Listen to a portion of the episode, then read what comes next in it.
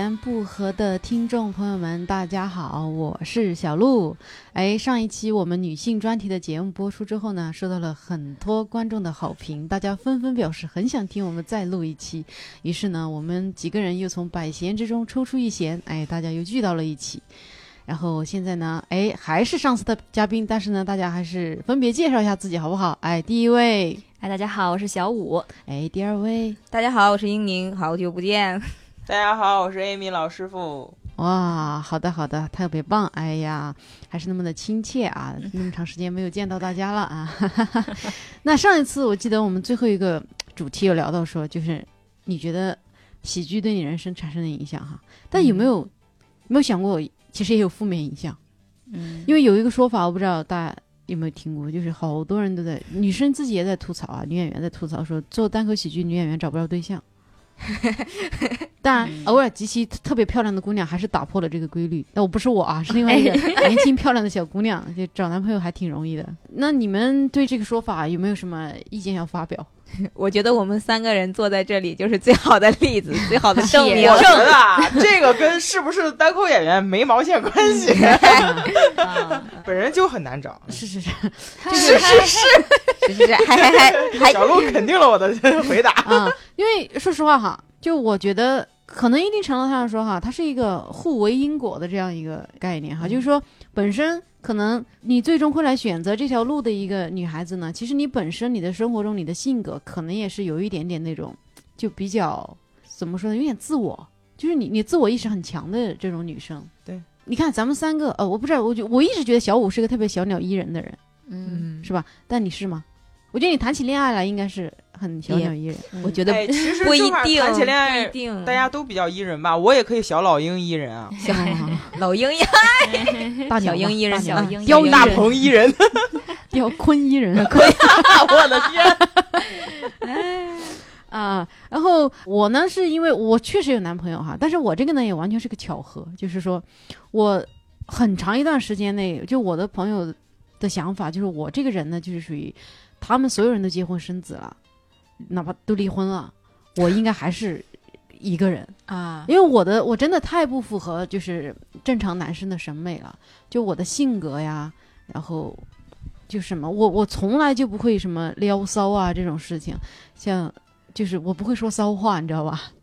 你看，就我觉得大家应该，咱们四个应该都纷纷都产生了这种这种共鸣，就是说 我新认识男生，以前可能小的时候还会新认识男生，就比较帅的小鹿乱撞什么的哈，嗯，到现在真的就是路见不平了。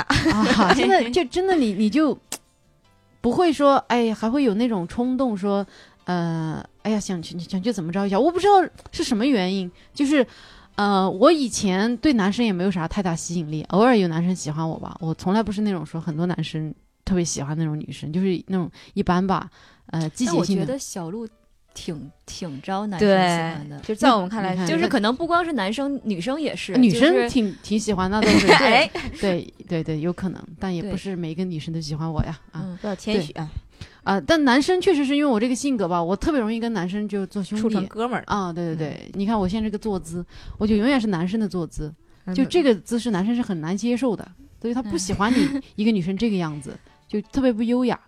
然后还有我说话也是，就我有时候会说脏话呀，嗯，特别喜欢跟人开玩笑啊什么的。但开玩笑别人能接受，别人也觉得很好笑，但是笑着笑着也。不会笑出什么爱情来，对吧？嗯，就感觉都是特别容易把所有的感情出成友情的那种性格，所以我不觉得说我做单口喜剧影响了我找男朋友，因为我做单口喜剧之后呢，也有男生看了我演出会更喜欢我的，就很感谢这样的男生，就是他没有让我。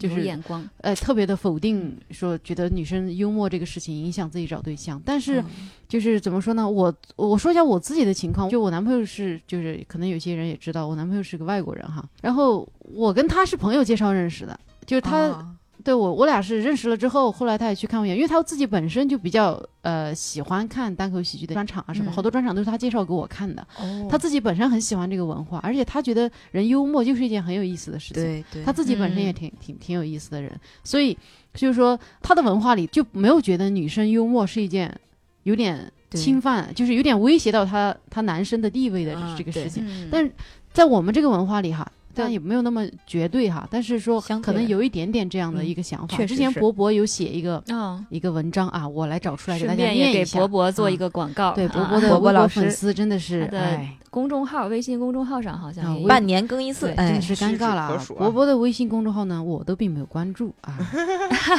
它大概的内容就是为什么单口喜剧舞台上女演员这么少，对，是吧？但是他的那篇看完了，到最后其实也有一点就是绝对，把话说的嗯我感觉是有一点绝对了。但他有一些观点我是就是实时认同的。呃，对对，对对对，他有一些对具体是什么观点呢？嗯，哎，都不记得了。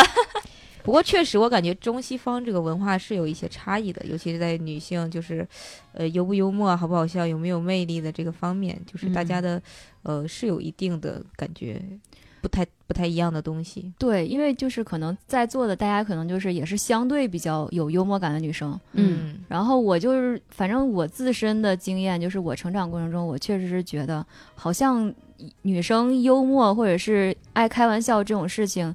好像有点在你跟异性交往过程中，好像有点会是你的劣势，嗯，哦但是我不知道这个就是是中外的差异吗？就外国人就不会这么想了是吗？外国的男生这个还真不知道。呃如因为我们如果跟外国人玩的话，可能也是以朋友的方式相处，就是对他们还没有就是说。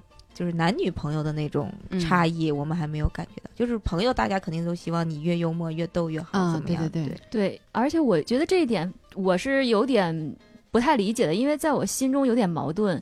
因为幽默它不不至于说是一个缺点，对吧？嗯，而且你跟幽默的人相处是很轻松愉快的，是，而且尤其是男女之间相处，幽默是可以打破尴尬，然后让嗯你们的距离拉近的。嗯，就是比方说之前有一个理论嘛，说叫什么吊桥效应，就是嗯。男女在约会的时候，然后就是啊，如果你们俩在一个会让你心跳加速的一个嗯。场景下，比方说你在一个吊桥或者是啊，去做一些比较危险刺激的事情上，然后你心跳加速的那种感觉会跟你心动的感觉是相混淆的，对，就是你可能会觉得是你是爱上了这个人，所以你才有这种反应。嗯。所以我觉得就是同样的，你如果是一个幽默的人，你跟他聊天儿，你们俩那种轻松愉悦的氛围，或者是然后他给你他的幽默给你带来的那种多巴胺的分泌，我觉得是是有可能会让你觉得好像你会容易喜欢这个人。嗯我觉得还是先看看伯伯老师说了什么。对，那么伯伯，嗯，那么博博老师说的有一些观点，我觉得我是比较赞同的啊。他文章里有写，他反正上已经记不出上一次在普通生活中场合，女孩子给大家讲段子是什么场合了哈。就正常情况下，基本上都是男生在讲段子，女生呢就得负责在一边笑。一般只要有男人的场合呢，女生都很少有讲段子的机会。但即便有呢，可能也是在给男生做捧哏。就比如说领导，男领导说了点什么，然后女的补一句什么的。觉得一般都是男的，开了个黄腔，女的为了不让场面太尴尬，把他那句话接住了。嗯但是大家会对那个女的印象觉得，哎，这个女人好放得开。嗯我感觉这个真的是一个就不太好的现象。然后博博这里面还有一个，我觉得这个我也是挺赞同哈、他就说能实时的幽默，一是靠才能，二是靠权力。嗯，然后说，大部分的政治家和那些德高望重的学者或者演艺界的名人，他们在社交场合一张口就有人竖着耳朵听哈，他们只要稍微一抖机灵呢，就会别人说幽默风趣。嗯是？吧？我觉得这个这个这些东西我是还挺有共鸣的。按照他刚才说的这个这个理论的话，哈，就好像你一个女的，一旦你掌握了幽默，就意味着她也参与了权力的博弈当中。就在男人眼中，就是女性的这个侵略性就彰显出来了。嗯就是那你女性优雅的一面就会大打折扣。就是说，这个其实也是男人普遍难以接受。嗯，这个我会觉得有有一些，哎，你会隐隐觉得好像是这么个理儿哈。对，确实确对实，对对对对。那我还是坚持认为说，我觉得这个东西我们这代人能推动，对，对，就是我们能让这个东西慢慢的，淡化，对，它会让男性能慢慢欣赏到这样的美。就是如果我们这代的男人会因为女生幽默，因为国外的很多择偶的标准里面有一个幽默这一项，中国你看所有的择偶里面没有幽默这一项的，嗯，就没有人说，哎，我想找一个幽默的男的，或者是怎么着，没有。呃，幽默的男的还是有，但是哦，对对大，家会说有意思，对啊幽默的女的没有，我真的没有听过一个男生说挺挺喜欢找个幽默的女生。哦，对，我听过以前我那个一个叫一个节目叫故事 FM，嗯它里面那个彭涵是那个声音嗯设计一个男的，我挺喜欢他设计的音乐的哈。我们之前有一次一起录一个节目叫《日坛公园》，哎哎呀，然后呢，在那里面彭涵就说到说他以前。喜欢过一个女生，他们班上的女生，他暗恋，但是他一直没说出来，说那个女生就是特别的爱讲黄段子，那那个女生就特别幽默，特别喜欢逗大家笑，然后就感觉他就觉得特别有活力哈。嗯但到后来那女生转校到一个重点中学之后，就完全被压抑掉了。啊，就那样的氛围完全不允许他这样，所以他过得特别不开心嘛。就是，就别人都会觉得你这样是特别不对的。我其实我自己以前也遭遇过这样的事情，就是说我以前读高中的时候，因为我确实是一直都还挺喜欢逗人笑的那种，嗯只是说没有那么明显哈。那时候因为经常逗我同桌笑，然后就会有个男生就经常跟他旁边的同桌说，说我像个疯子一样，嗯说就是这这两个女生怎么怎么怎么着，反正你能感觉到，就有人对你有敌意的时候，你肯定是很明显的嗯能感知到的嘛。这这倒还好，但是说，呃，我觉得如果一个男生他不能接受你幽默这一面，他觉得这是你的一个缺点，那这样的人真的你不配跟你在一起。对对我本来一般说话不怎么绝对，但我觉得这句话就很绝对。对，就他不欣赏你，你还要把你的幽默当做一个劣势藏起来的话，那他真的不配拥有你这样有意思人。的人 对啊，而且我觉得其实是一个双向的一个选择，就有的男生可能他就是比较喜欢。就是他是一个很强势的人，他可能就会喜欢一个相对来说是稍微就是那种他喜欢小娇羞一点的，对对对，他喜欢他来掌控。对来展就是示还是跟每个人的性格不同有关。像嗯像如果是呃喜欢这种特别幽默的姑娘，那她可能性格中就稍微会觉得我们的关系会稍微平等一些，或者嗯是呃你可以逗我笑，我也可以逗你笑，嗯或者是她可能内心是一个相对来说觉得男女，我觉得这种人他其实男女平等的这个概念会更强，就是说对至少他没有那么强的大男子主义，就没有那么相对绅士一点，我认为。嗯就没有那么明显的界限，就是有的事情一定要男生来做，哎有的事情一定要女就是女生可能就不能做。对对我觉得这种可能是以后应该也是会一个大趋势吧，因为我觉得现在这种就是生活压力太大了，就是大家都会苦苦中作乐，而且就是就是两个人都会比较那种互相，相当于在互相取暖或者互相嗯抵抗这种生活的这种枯燥。不知道认别人的对于爱情的这个一个幻想的比较完美的状态是什么？反正我幻想的画面就是两个人笑得很开心，这就是嗯，对嗯，我觉得真的是真的是。对，就是两个人在一起宛如智障，这就是我觉得很美好的一个状态。对对，真的，我这个感触我现在特别深。就是以嗯前我觉得，就是比如说别人问你你喜欢什么样的啊，你就会各种幻想，就觉得啊，啊我一定要喜欢一个就什么长得白白净净的啊，或者怎么样，就有才华，然后怎么怎么，就是那种有请石老板，哎 没说到胖呢，年年画娃娃，是吧？然后，但是现在我就觉得，就是就我目前阶段，就是在想以前的就事儿，再回顾过来的时候，我就觉得其实能开心真的太重要了，就是能让你开心，然后你会跟觉得跟他在一起是一个特别舒服、特别开心的状态。我觉得这个其实是一个很关键的一个点。啊，对对对，对就是如果你跟一个人在一起，他的笑点你不懂，他的泪点你不懂，你还要问你在哭啥，你笑啥，对就没法在一起。对在一起，就女孩子年轻时候都会有这种幻想，要找个帅的啊什么的。但其实你如果如果说你找个那样的人，他不欣赏你身上的优点，对然后他觉得这些东西你都应该摒弃什么的对，你就属于一个被嫌弃的状态。反正我有个理论，就是女人啊或者男人都是这样，不要那么努力的去够一个你要嗯很努力才够得着的人，嗯那样你这辈子都会活得很卑微。对。对，就是不要为了物质啊什么的去委屈自己。哎呀，这个情感电台啊，欢迎收听。哎，真的，你们有没有什么非常具体的事情？就是刚才 Amy 老师线下那个故事不能讲吗？哎，这个相关的我倒是没有太太多觉得幽默感是一个女生的一个劣势还是怎么样。我主要是觉得，可能嗯、呃像我们这些就是可能相对更喜欢笑呀、说说笑啊或者吵闹一些女生，尤其是我们还会选择站上舞台来来表现自己的这些女生，就是已经非常有主见，还有怎么讲，就是比较自我，知道自己要什么，以及知道自己不要什么。可能这个时候呢。有男生的好感，我们就已经扼杀在萌芽之中了。对，就可能很多时候，少男杀手呀，哎，可能可能这是真的杀了。真的杀了。能男生对你有好感的时候，你你就知道你对他不会有他不是你的菜不会有任何感情发展的时候，你可能就会辣手摧花。哦，可能我们可能我们也会有这一方面，但是另一方面来说呢，就是像我们这种，也不是像我们这种吧，像咱们这种，嗯 就是尤其是所谓的新时代女性，就可能跟传统的中国男性追求那种比较温顺、谦恭的那这种女女生形象呢，就不太一致。嗯但是这个话题啊，我觉得可能我是有一些切身体会的，我不知道你们有没有相相关的体会，就是。嗯，我第一次意识到，就是我的幽默感可能不不会是一件好事儿。是我在高中的时候，就是我同一个宿舍是一个很漂亮的女生，然后这个女生性格也很好，然后所以我们班男生就很喜欢欺负她，就也不叫欺负，就是可能会对、嗯在言语上就是跟她开一些玩笑什么的。然后这个时候我就会掺和一脚，就是因为我觉得他们想的个点没有我想的好，哎放着我来，对，然后我就也会去去调调侃他一下。然后这个时候，这个女生就会跟我说过一句话，她说：“她说那个你怎么帮着他们，你怎么不帮着我？”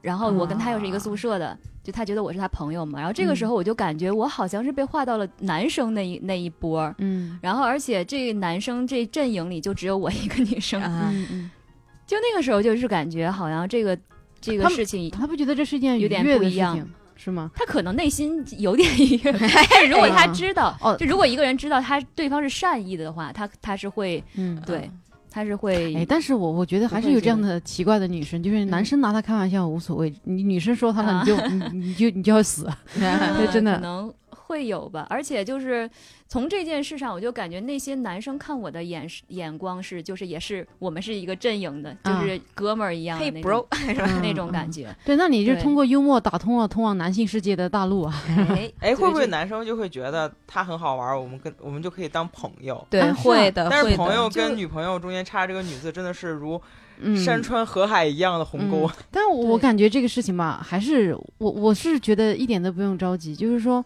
肯定是会有那样的男生，而且那样的男生他懂得欣赏你的全部的话，你俩在一起基本上也不怎么会分开。我感觉就是，嗯，就他那么懂你，然后他嗯从那么多就芸芸众生中跟他匹配上了，那就真的是很难得的爱情。就是确实，我觉得就是如果那个人他不光是喜欢你生活中的你，你舞台上的你，他知道，因为舞台上我们也没有，我说实话，我觉得舞台上的我挺真实的，嗯对我说的内容也是我特别想说的内容，嗯我没有在扮演别人，那也是我的一部分。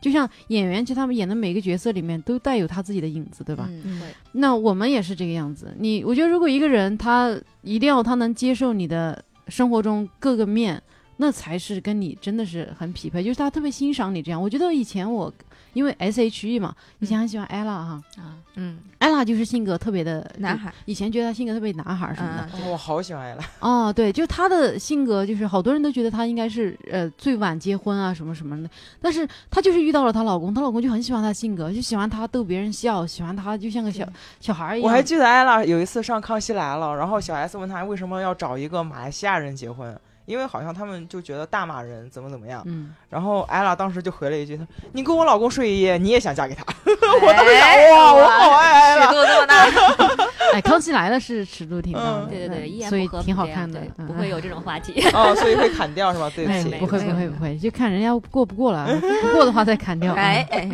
所以我觉得就是其实这个谣言吧，也就是个谣言啊，其实还是我们自己的性格所致，就是你本身就不是一个特别容易接纳别人的人，那对嗯、你只是说上舞台把这个事情调侃了一下，而并不嗯是因为你单口喜剧女演员这个身份导致你找不着对象。对其实这个是个误区，不是这个样子的。其实我反而觉得就是真实的话，会让别人更喜欢你。是的，对你真实的你才能久吧对对你才能吸引来另外一个真实的人。对但是你如果说需要扮演、需要收敛的话，那其实你自己过得累，也持久不了。对对，但如果图一时爽的话也行。就是所以要上舞台演自己，哎，啊，对还在，回哎，味一时爽。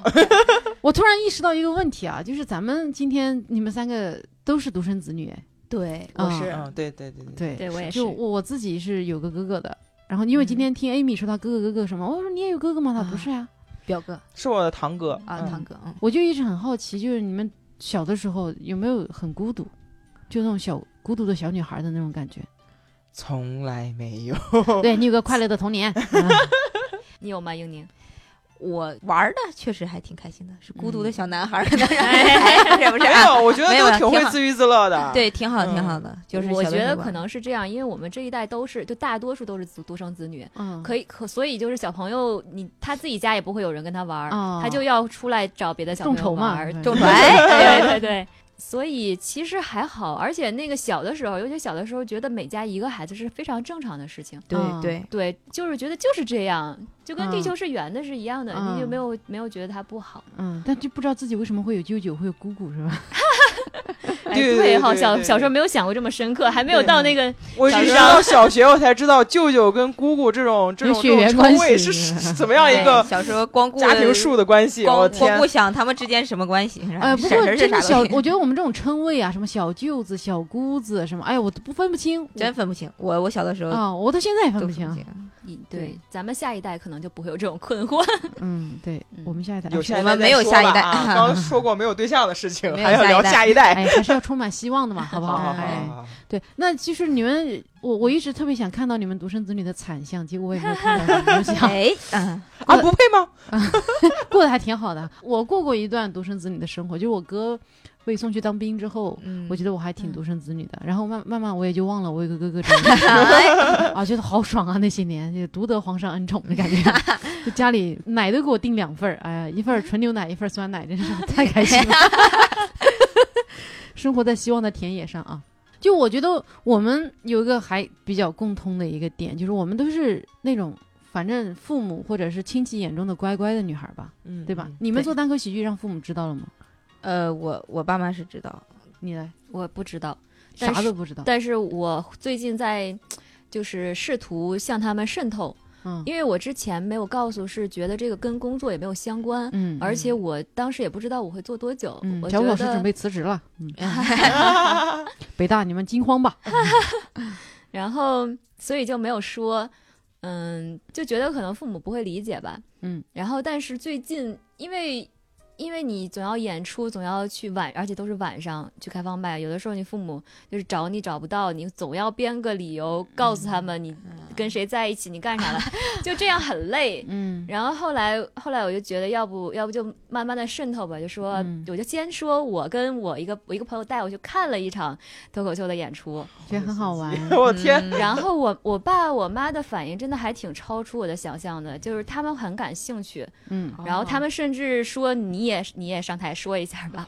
哇塞，真的是你父母的能量超出你想象，哎，嗯，对，所以我觉得，因为我们总觉得跟父母可能不会什么都说，可能因为觉得跟他们有隔阂、有代沟，但是这件事儿就让我觉得可能就是我对父母的了解可能也没有那么多，嗯，对，所以还是挺让我就低估了意外和感动他们的接受度哈，也可能是父母这么这么多年，他们也在变化。嗯对，就是我们离开他们那段时间，他们也会说，父母并没有我们想象的那么闭塞。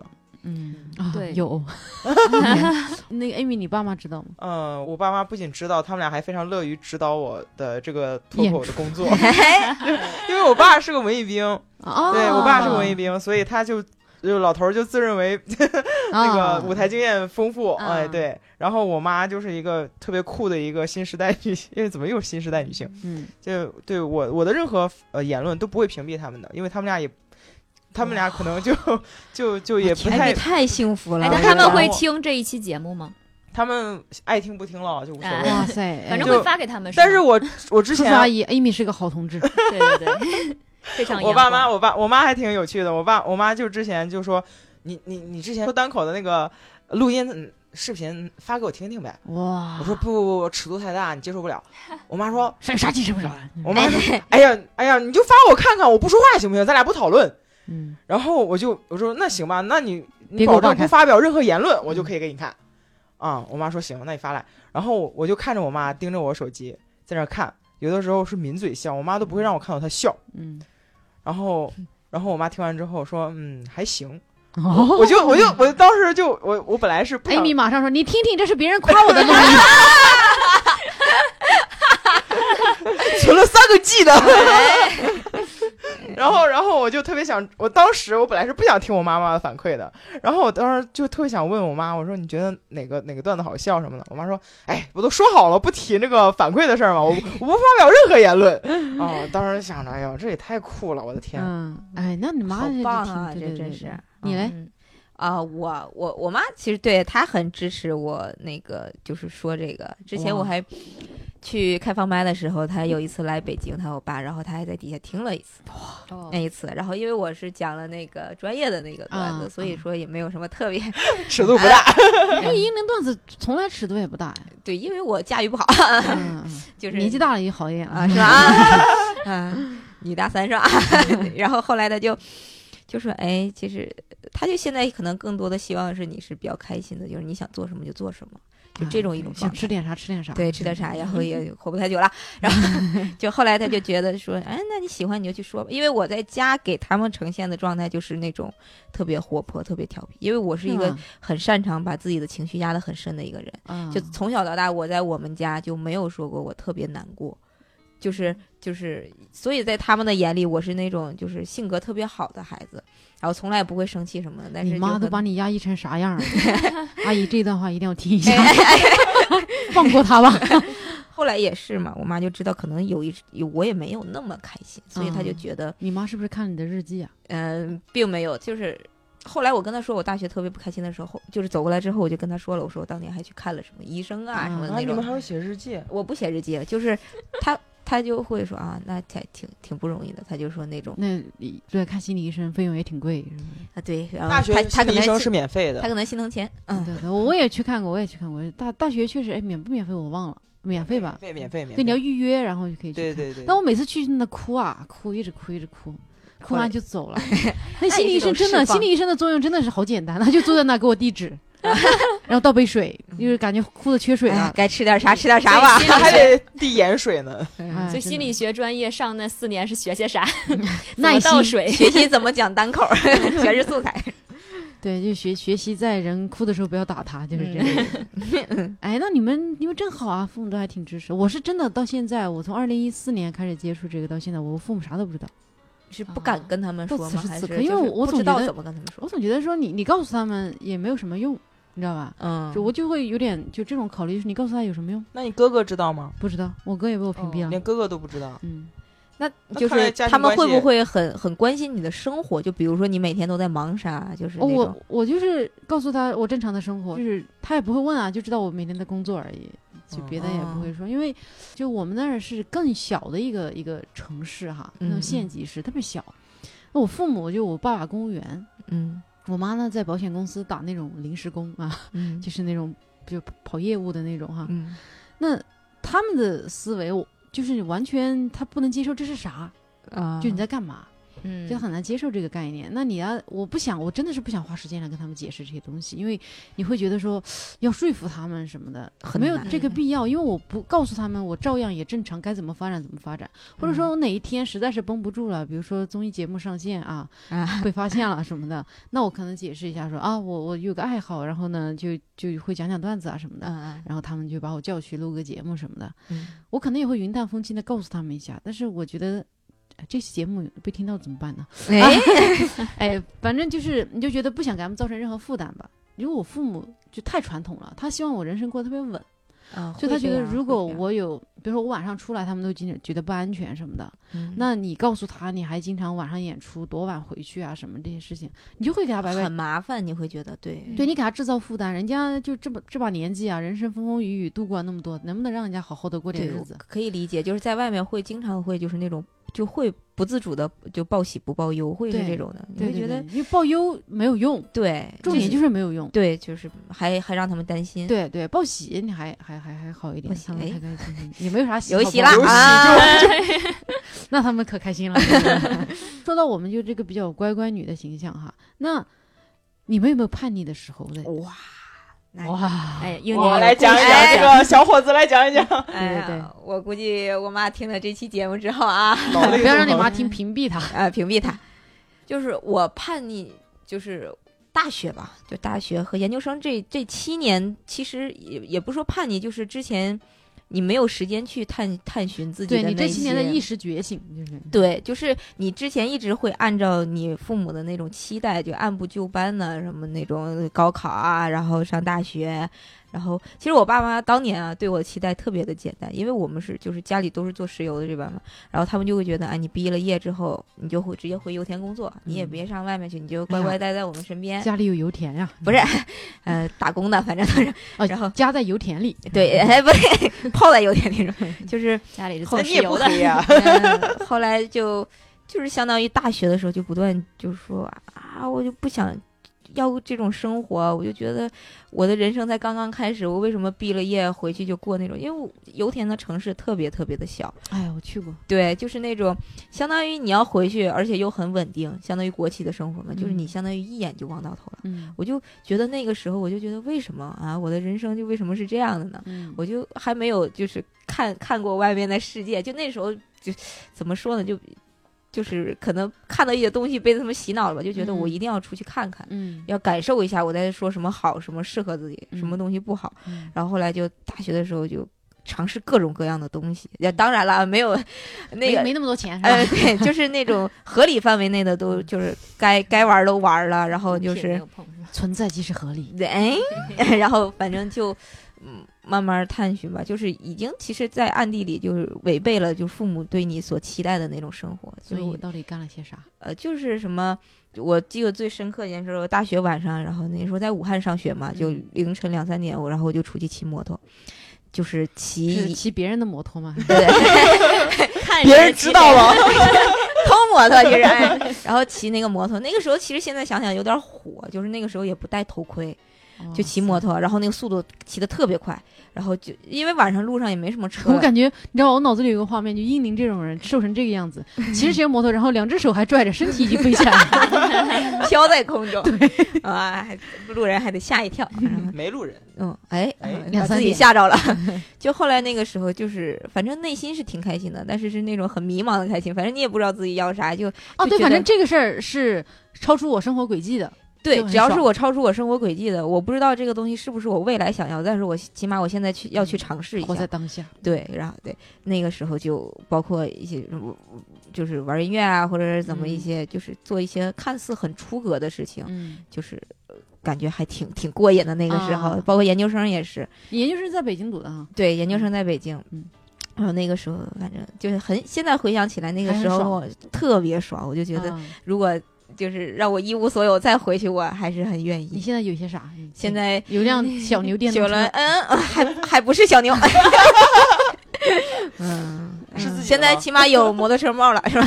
安全车帽，有电动车，然后有了车帽，是吧？对，，嗯人老了还是注意安全，注意安全，拐个大弯儿都要减个速。现在，反正现在想想，好多就是那种特别典型的乖乖女的形象。反正对，就你在父母眼中还是原来那个样子嘛，对吧？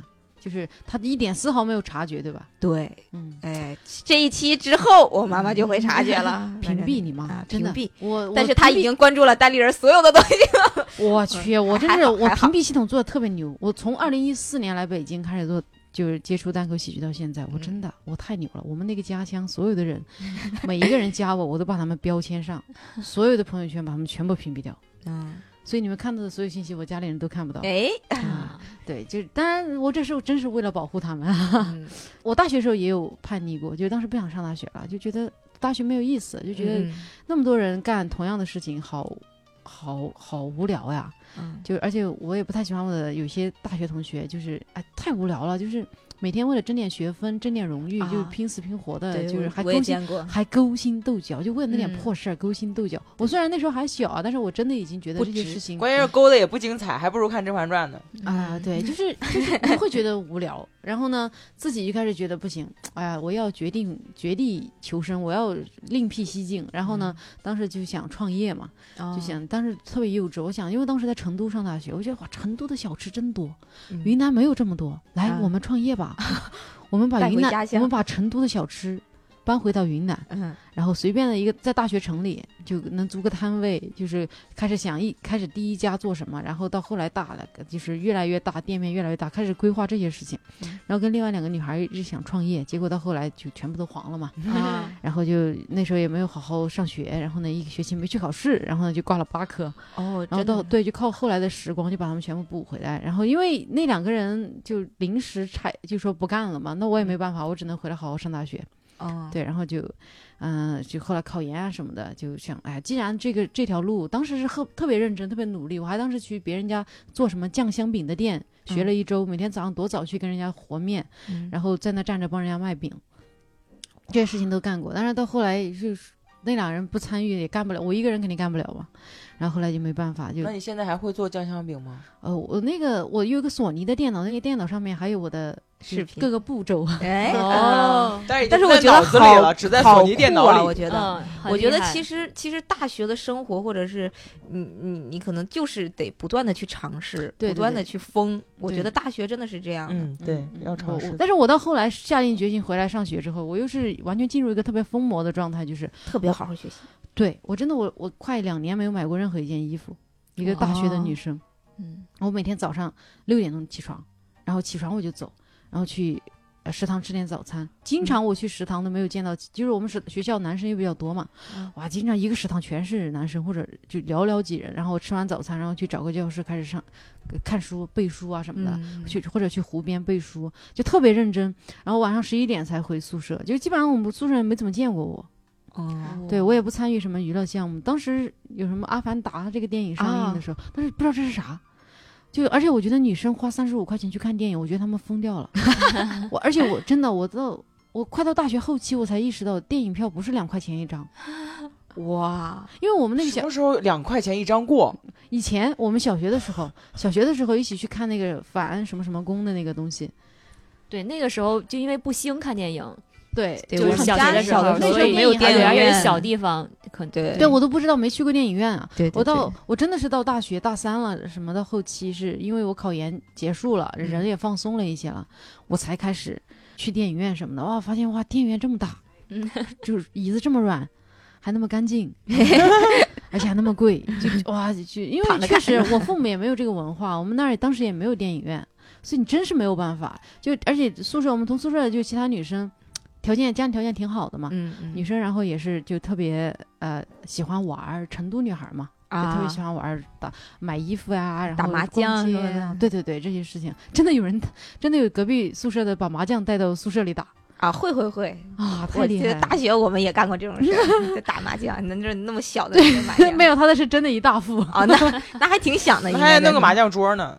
对，那就手工搓了，那太难。了对，对，但是肯定还是会有，就是觉得这样的叛逆的阶段还是就挺特别过瘾。现在想想哦，但是那时候很抑郁的，我对，就创业确实是，对，想就是你这种挣扎的阶段真的很痛苦、很迷茫。那时候我真的好想去当尼姑啊！我真的一直有个特别强烈的想法，我就是想去当尼姑。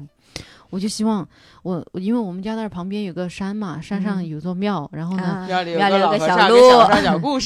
庙里旁边有个尼姑庵，然后那个庵里呢有很多女尼姑啊，尼姑 尼姑，尼姑都是女的。我就当时看那些尼姑，我觉得哇，他们生活好好啊！你看他们每天也不用担心长胖，对，然后呢，也不用化妆啊，不，我也不化妆哈。那时候就觉得，哎呀，他们过得好随意啊，人生也没有啥追求。我我自己不用，想，感觉对，就不用想明天我要干嘛，嗯，就特别，而而且不用想未来，对对对，就是每天吃的也也很简单，然后呢，就看看电视，打打羽毛球，做做安利的活儿啊什么的。哦，我觉得好简单，我好想过这样的生活。我好几次跟我妈散步，特别想跟我妈说，妈，你让我去当尼姑吧。嗯但是我真的说不出口，因为我觉得我要说，我妈的世界就崩塌了。嗯，后来就，但后来就你自己熬过去了那些时间，你自己就自己解救了，也就就好了。对对，但是我这些事情没有任何事情我父母知道的，到现在都不知道，啊，那确实这些事情好像父母应该都会知道，也不应该知道，也不应该知道，对，那小五你有啥？我其实听了你刚才跟英宁说的话，我觉得还挺羡慕的，因为你们虽然说就是大学时候很迷茫，但是我觉得你们都在做就是自己真的想做的事情。比方说你想创业，你就真的可以投入到创业；然后你想回来了，你就真的可以百分百回来把学业补上。但是我可能从高中之后一直过的都是比较规矩的生活，嗯，嗯，就是你高中以前是有多不规矩？喜欢五月天那时候是吧？所以，所以你你们说叛逆，我唯一想到我可能有点叛逆的时候，是我小小学到初中的时候，哇塞，就是 你这个提前的有点这个，觉醒的够早的啊，这是早叛是。可能是因为我跟我的一些经历有关系，因为我小学在的一个班是一个非常混乱的班，然后那那个成那班里的孩子成分非常复杂，俗称就是慢班什么不是慢班，他是、我们是就是小学二年级被新分出来一个班，然后那那个班就是什么样的人都有，什么父母是卖菜的，然后什么、明白，对，然后可能就是各种各样的学生嘛，然后又有那种比较调皮的，或者是父母对孩子也都不太上心，就不怎么管的那种。嗯，然后我们班风气就很乱，然后那个时候就有一些就是可能到了小学高年级，会有一些混社会的一些，嗯，就是小学高年级。混社会，对，但他说是混社会，他其实是就是一个小屁孩儿，然后他在一个嗯社会上，在没有人管他，他学习也不好，他在社会上找存在感的那嗯种感觉，嗯就感觉自己是个成人的样子。嗯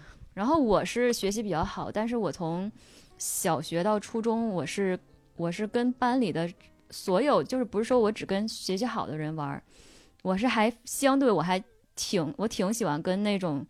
就是就是各个各个学习的各各个阶层哎，哎 就是我跟老百姓打成一就片。是七十分以下的，可以理解小五，因为小五应该也是父母是油田的，是不是？啊，对，你也在油田，对我父母也是油田的职工，所以就是成长环境相对比较单纯。哦对，就是我那已经周围是我可能都是那种油田职工对，那已经是我我接触到的最复杂的成分了。对对，哦确实是确实，嗯，然后就那逼个时候我们的环境。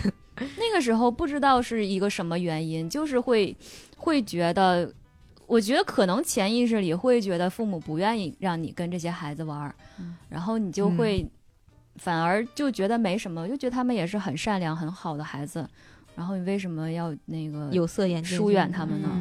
然后就，而且尤其是到了初中，我我不知道你们初中有没有就是那种就打群架的什么的，嗯，有有有有，啊、哎就，Amy 说我打过，我没一会儿好好讲一讲。哎，打过是吗？不是 Amy 说啊，我打过，对我没有我我没有打过，但是我我会和那些学生就是会比较亲近啊、然后就是 因为因为一次就是偶然的言论的失误，然后一些其他班的同学还就曾经扬言说要打我。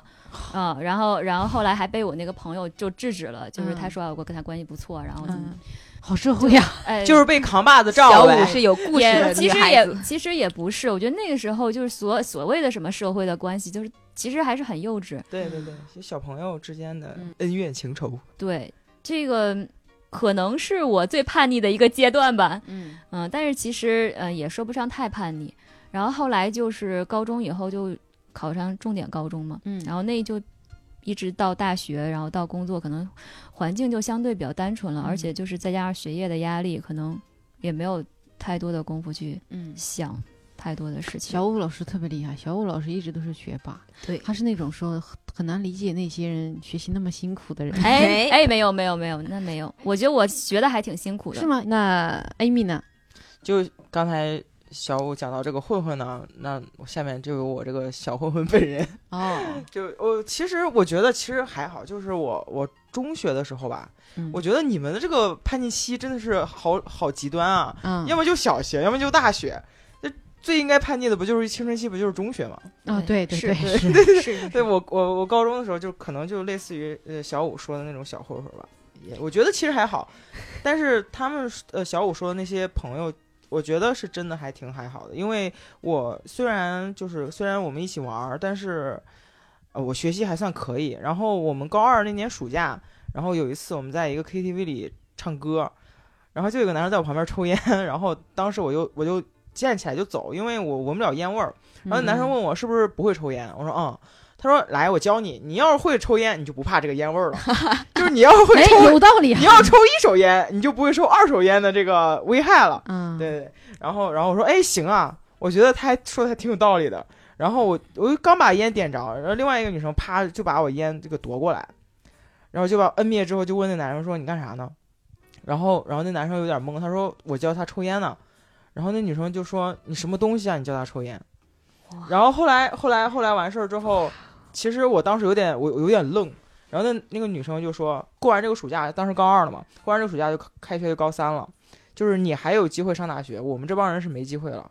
嗯他们就说我们可能高三时候就不会再带你玩了。但是但是说说打群架那事儿，我是我是没有什么亲身你这个话题能不能先讲完？好，对你，你后来后来那个女生确实就不带你玩了吗？呃没有没有，高三的时候就是他们所有认为就是可能会影响影响学业的娱乐活动都没有再带我，但是就是因为我们那个时候我我河南人，我们晚上有晚自习，中间吃饭那个时间大家会都会出去吃饭，然后然后他们就会给我买饭，让我有时间就是在帮呃在公司里呃不是呸呸，在公司里 在在教室里面学习，但是其实我一点儿都不想那个时间在公在在教室里学习，我一点儿都学不下去，嗯，而且那个时候就是嗯。所以你劳逸结合的逸就是去打打架，没 没有没有没有叱，咤风云魔，我我我很 peace 的一个人，love and peace。嗯嗯，那个时候就是我我宁愿就是被家长或者是老师催着学习，我也不想被一帮小混混催着学习，啊，就感觉全村的希望的感觉。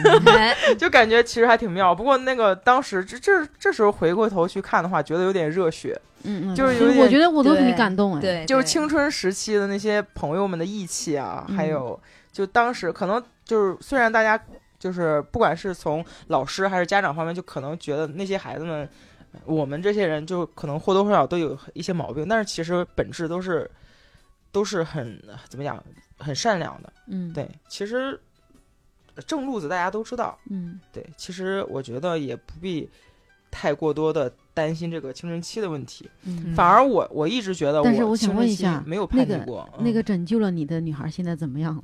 哦，嗯，那个那个美你也少女，并不知道正路子，是人家一巴掌给你打回来的。哎，那个美少女现在在一个高中当班主任，哎，我觉得 非常契合。拯救更，多的孩子。当年拯救了 Amy 是吧？反手就拯救了那么多学生。对对对对对，美少女本人，美少女本人现在已婚，简直就是我人生的灯塔，哎。哇塞，真好棒啊！因为的故事特别像那个美国的有一个电影叫什么《天才瑞普利》，哦，就是那个就是应该是谁谁演的，马马特达蒙演的，嗯。他演了一个天才，就数学的天才，哦，然后但是跟他混在一起的，就是他不上学。啊，对对对，对，就是那个，然哦后他周围很多就是那种什么啊干活儿的，就是是是是，那种，然后他就，我记得当时特别感动，里面反正他被一个一个教授是被一个教授，对，还是那个谁演的，就是那个前前几年去世了那个戏，我忘了，反正正那个电影我印象也挺深刻的。对他他里面就说了一句话，感觉特别感动，就是说，那个我特别希望你每天就不不不出现在我的家门，我就知道你肯定是就是去过你应该过的人生了，就是那种感觉，然后啊，就听起来就特别感动，特别像 Amy 的这个故事。嗯，对，我现在想一想，我觉得嗯，朋友真的是真朋友，真的是还挺让人觉得温暖的。对是是是但是我其实回过头来，我不觉得我有过叛逆，青春期的所谓的叛逆了。你这个我觉得我还挺乖的，啊，我 我一直觉得我还挺小鹿把那个咽下去了。我一直觉得我还挺乖的。然后我回去，我还跟我爸妈，我长大之后就成年之后，还跟我爸妈说，我说，哎，你看我给你们省多少事儿，我青春期那么乖。我爸说啊，你青春期的时候，你妈都不愿意搭理你，你都不知道吗？嗯，哦，我后来才知道，原来我爸妈真的是，已经意识到了，只是根本不想拯救你。对对对，他们根本就懒得搭理我。就是他们，你爸妈觉得啊会有天使替我爱你，哎，就那个那个班，主任挺好，挺好，对上天眷顾的我呀。啊，对。那这样的这样的友情确实是我觉得很珍贵哈，也不是说谁都像你这么运气好，然后呢能够遇到这样一个人，对，就他真的是为你好，哪怕就我觉得那个真的是挺真的挺像小说哈，嗯，对对对，那种里面什么时代姐妹花什么那种，哎，对，能干出来事情就为了你，呃不就是说，为了我睡了我男人，哎呀，时代姐妹花哎呀，就是我是不行了。但是我就是我希望你你过得好什么这种对啊，那这种感情真的很难得哈。那你跟高中班主任现在联系还多吗？就你那个拯救你生命的女生，嗯，对，偶尔联系，因为其实就像，就是我们就生命的轨迹就越来越不一样了，嗯，共同嗯话题可能也会少。但是我如果回回家的话，呃，还是会首先就是想到想想到找他，嗯，去帮他看一节晚自习什么的。看晚自习就算了，我可能会带着学生逃课啥的，都是他的老本行，他也知道怎么预防，我也不用替他看。嗯，嗯，那确实现在工作了之后，就圈子是各种不。哎，你不是前段时间换工作了吗？对对对，觉得我现在已经入职五天了。哇，那么爽，嗯，感觉可以离职了哈。哎，我我那天见了我们 CEO 还说，我现在已经是公司的老员工了，我已经入职五天。哎，那你你这个新工作觉得爽不爽？就是啊，对我我我现在入职之后，就是因为换了岗位，我开始接触前端，就开始见人了。哦，开始见人之后，我就觉得，就是突然间有一有一点转换转换不太过来，嗯因为前两天就前天，我领导给我派了一个任务，就是陪就是 就是就是陪一个美国的呃来的教授去逛一下北京，去嗯逛一下故宫。我当时第一反应就是哇，这不就是商务伴游吗？嗯 我当时心情简直开心到飞起，因为我觉得 我的个人形象，嗯我的个人形象还有我的口语水平，啊，呃那就是科研界的范冰冰啊，咋着？范冰冰干我这事儿啊？那科研界的颜值担当，好不好？对我当时想，哇，我想没想到我 Amy 在我科研界，至少在我司嗯也是属于商务伴游级别的长相，啊，我还挺开心的。然后，但是因为因为其实因为回回来回来有有有有两三年了，没有怎么讲过英语，本来口语就很差，嗯我就当时就很担心我英语老外听不懂，老头儿听不懂怎么办？然后呃，不过还好，呃，全那当天都还挺顺利的，但是偶尔会极个别的时候，如果老头儿回答我说了一段，我说了啰里吧嗦说了一段之后，老头儿说来哦耶，我就知道哦完犊子。老头没听懂，老头没听懂。嗯、那天那天那天逛完故宫之后，哇，外国人那个体能真的是棒。我们从我们从，呃，哎这个话就色情了啊。哎，呃，嗯嗯，对，老头儿体能棒。哎，我们我们我们逛完故宫之后，一路啊走回到南锣鼓巷这边，然后说他要给他哇，媳妇真的。这是很远啊。真的是很远。哦，现在小肚小腿肚还疼呢。嗯就是，然后老头说，哎，不是老头，是一个呃青少年，呃不青年，青年，青年，青年。多少岁？他媳妇儿是一九八二年的，所以他应该也不会那你怎么好意思叫人老头？四十大概。三三四十吧是杨，振宁吗？哎，哎，三四十吧，美国老头儿，呃，美国美美美国来的一个一个一个教授，然后他说他要给他媳妇儿买买一个小小礼物，然后当时他看看中了一个貔貅，我当时心想完犊了，这貔貅怎么翻译啊？嗯。然后啊，然后然后我就迎来了我当天最满意的一段翻译，我当时就说没有，我就说我就给他解释这个貔貅是个啥玩意儿，我说 this animal only eat never poop，哎，对我刚才说应该从它的特征描述对啊，就只吃不拉嘛。然后然后他说哦满意想买，他说就是他了。我当时心里想哇，真的全世界人民都财迷，就觉得还挺、哦哦这样哈嗯，哎，小鹿想到了别的，应该是 哎没有没有没有没有嗯哎，那你做的工作啊，就真的有点像个科学家，对吧？你就是做科研工作的人，是不是？对对相关的，确实是相关的是你做科研工作的人，我们觉得这个工作真的是很枯燥呀。啊。是虽然我身边就是一呃都是呃做相关工作的人，但是其实，在整个群体来说，我们做这部分工作人算是一个非常偏僻、非常冷门的一个小众。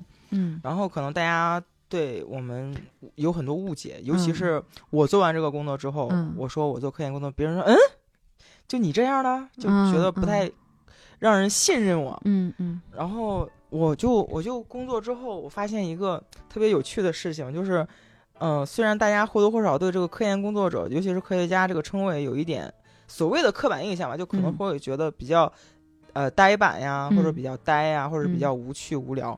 我就会发现，就是我身边的这呃一些同事，就哪怕知道这个刻板印象存在，会不由自主地往这个刻板印象上套自己。啊，嗯，从来从从而达到一个所谓的呃比较可信任。对可信任或者是比较专业的一个形象。因为我啊印象比较深的就是之前我有一个有一个朋友，也是工作上的一个玩儿比较好的人。哎，好，第九次提，我跟我同事关系觉得这边还挺好。就是说，就说到那个夏天来了，我们一起呃，去年去年的时候，嗯去年的时候说一起相约健身嘛，然后然后我特别喜欢游泳，嗯然后那姐姐就说：“哎，你你啥时候拉我一起去呗？”我说：“行啊，一起去。”我说：“我过两天就去，你去嘛。”然后她说：“我泳衣找不到了。”我当时想：“哎，双十一刚好打折嘛，你买一身漂亮的呗。”她说：“行。”结果当天双十一当天，她给我发来他想买的那个泳衣。你们知道潜水服长啥样不？啊，就是专业的那种泳衣是吗没有，，他就一定要把自己包裹的非常严密，就是鲨鱼皮，他们俗称那种，就是全身上下的。他恨不得穿那种潜水服去游泳，啊哇塞，还有谱是吧？这脚丫那那不是作弊吗？游的比谁都快。嗯，然后我他身材非常好，然后嗯他也是很乐意打扮自己的，但是他就一定要把自己就是怎么讲束缚在一个呃所谓的就是那种专业形象你们你们。是去游泳池里谈业务吗？没有，我当时觉得他是去游泳池打群架的。哇塞，就你会觉得，就这个圈子的人是有一点符合传统印象的，有点无聊，甚至没有那么无聊的人，他也会往那个方向发展，是吗？有点，，对，大概就是塑。造塑造加强刻板印象。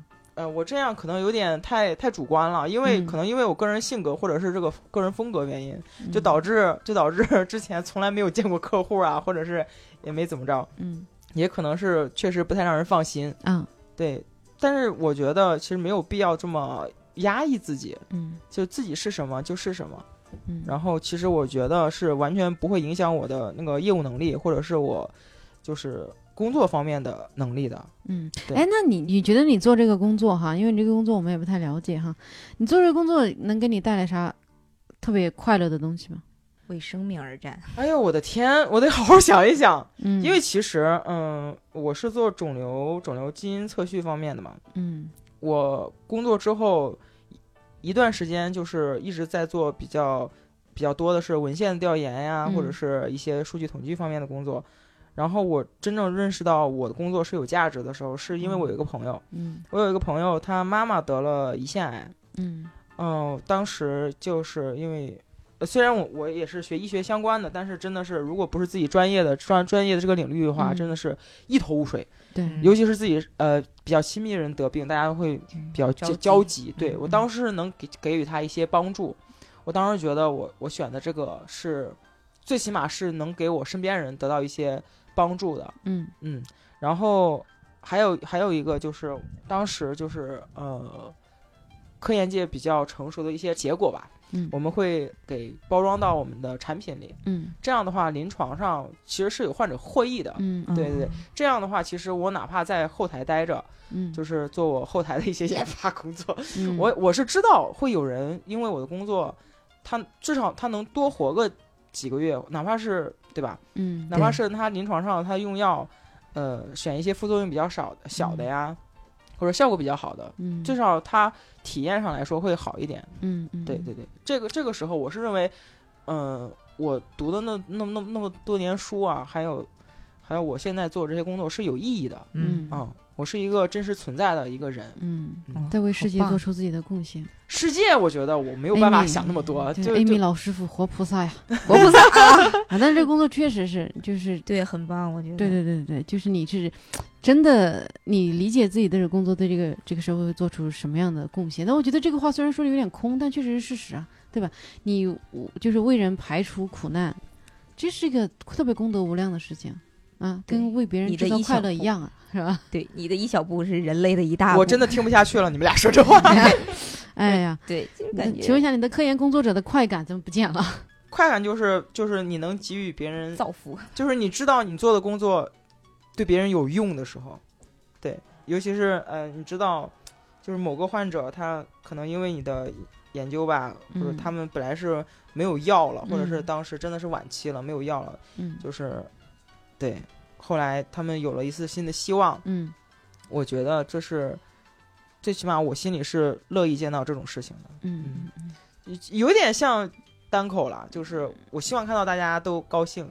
好，对，大家笑一下，我觉得就很好了。我也没，我也没有，我一直都没有特别给自己很大的压力，说我一定嗯要输出一下我的什么价值观。啊，对我我给自己的要求就一直都很低，对 我就希望我上台我不忘词，我其实觉得这样的真的是，我就希望我讲的嗯。能让大家笑一下，嗯，哎，我觉得就很满意，真的很满意。那这是你早期的要求，我跟你讲，我的 要求真的等你时间再长一点，就不会这么想了。要求。真的很低。对，嗯，对，那好的，这么长一段呢，本来以为会有什么爆点，啊，完全完全没有有。啊。主但是要是吧，人家是人家说出来，如果说太具体了，咱们估计听不懂对，。我特别想说，我前一段研究那个 TMB 那个对指标啊，它那个嗯嗯能知道好的，很性，感。好了，可以不说了哈。嗯嗯对，好的，Amy 这个工作呢，真的是超无聊。没没，就我们我们这也还挺有意思的，其实。啊，我觉得啊你有，一个想聊是没有吧？没有没有没有，我觉得我想聊一下你们专业，聊一下吧。其实我我们咋说呢？其实也算是科研类的东西，就是我们如如果往大了说，就是地球科学，嗯，就是每天就研究那种就就是地球啊，然后我们再细分就是搞做石油的嘛，然后嗯就是。就是真的特别苦啊！就是你你真就我们实习的时候，真的就是一个月，真的就是在山里，嗯然后每天就是跟那种石头什么打交道，然后每天拿个小锤敲敲敲敲敲，嗯。就是有有的时候你会看到那些村民，嗯。就真的很偏远的山村的村民，然后看到就是他们还会觉得这帮孩子太可怜了，就是他们已经就是他们其实生活条件是也很一般，就是很一般，就是可能吃的什么都很一般，他们就说。这帮孩子太可怜了，嗯。然后真的会有，就是我们当年在海边实习的时候，因为海边有很多岩石嘛，嗯。就我们在海边实习的时候，有一个人就问我们老师说：“你们是干什么？”就我们嗯。要在干各种测量啊啥的，嗯。然后又上那个大山头，然后蹲着，然后往底下往底下放绳子，就量那个嗯。山体有多高。嗯然后那个男的就说，因为他的孩子高考，嗯然后他说：“你们这是干啥？”然后我们老师特别自豪的说：“啊，我们这是那个搞地质的。”然后怎么怎么样？嗯然后说，然后那个男的就说。以后咱们家孩子千万不能学这个玩意儿，就是嗯女生也要学这个啊，这个太苦了，就是这种的嗯。嗯。然后，哎而且，你们确实男生多，女生少是吧？对，确实男生多，女生少。然后那个女生真的，你会有经期的疼痛的时候，那个时候是最难受的，就是在山里，你想又冷，然后你每天还要爬山，嗯，就是那种特别大的运动量，就特别特别的苦。但是，就是像我们可能没有接触到那么高端的，但是如果是我们老师或者是油田的一部分比较就是厉害的那帮人，他们就是真的会为了发现一个油田，就是一一块儿这个山体底下是有油的，他们会特别的开心，就是这种的。反正还挺，你可能还没有体会过那种开心是吧？我没有，然后我就退出了。嗯 嗯。嗯你你最大的发现是啥？我最大的发现自己不适合干这个。对，哎，我这是我最大的发现。真的，我以前是想过就是读读博士的，往上读的，嗯但是发现这个专业对女生限制太大，可哦能还是没有那么喜欢。就是我有一个特别好的朋友，研究生，他就是从地大硕士毕业，然后去北大读博士了。嗯他他当时就是呃已经签工作了，已经签三方工作回家嗯了，然后也是一个特别好的就是高校，他们家的那边的高校，他回去当老师，嗯然后他签完三方之后，他直接就哭了。他就在那一刻，他明白了，就是他真的是特别喜欢这个专业，他一定要读博士，然后他就把三方给毁了，毁了，嗯然后去读的博士。哇！我当时就觉得好好牛啊！就人这这知道自己要啥，真的好好厉害啊！就那种感觉，嗯嗯就还挺酷的。我觉得他哎呀，真是，确实，我觉得能想到自己真的是热爱读博士、搞科研这个事情，真的是我觉得很厉害。我觉得对也是有天赋，就是搞学术有天赋的对。对我那个读博的朋友也是有自我牺牲精神。啊，对，也是的，很有天赋。但是反正就他这个也是源于热爱。其实我觉得你做啥事儿，你要真的把它干好，还是源于热爱，不是什么对这个世界的大爱。其实大家没有那么伟大。对吧？都是说，只是我喜欢做这个事情，然后他能造福别人，那也就顺便了，啊就是这样对一个心态。对对对对实这样都是本哎，为了自己最开始可能对对，还是你要自己先稳得住，你自己开心了，你才会坚持的。得下去嘛，对吧？好的，哎呀，我们这个这期节目呢也是越聊越垮了啊，真 的垮到现在不得不结束了啊。然后也感谢大家的收听，也不知道几个人坚持到了现在哈，那也非常感谢你啊。对，就 Amy 老师傅那一段，我真的是已经感觉到了，对不起大家，对不起大家，希望大家身体健康，万事如意。对方人已经走了。现在这段话也不知道有没有人会听到，给大家隆重的道歉，不好意思给你们录了这么几分钟无聊的节目啊。好的，那我们今天的一言不合呢就到此结束了啊。如果大家对我们单立人喜剧的演出感兴趣的话呢，可以关注单立人喜剧的微博、微信公众号。然后此外呢，我在腾讯视频有一个节目叫做《恕我直言》，我参与了这个节目啊。大家如果每周四晚上八点恰好没有什么事儿，特别想看一个综艺节目的话，大家可以去看一下那个节目啊。但是呢，请不要骂我，好不好？哎，好的，那我们今天就到此结束了哈。好来给大家打个招呼。拜拜。拜拜。对不起，对不起，对不起，对不起，我用要警察干嘛？再见。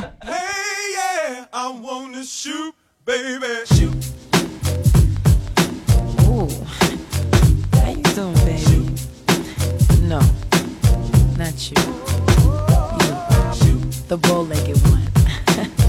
yeah, what's your name?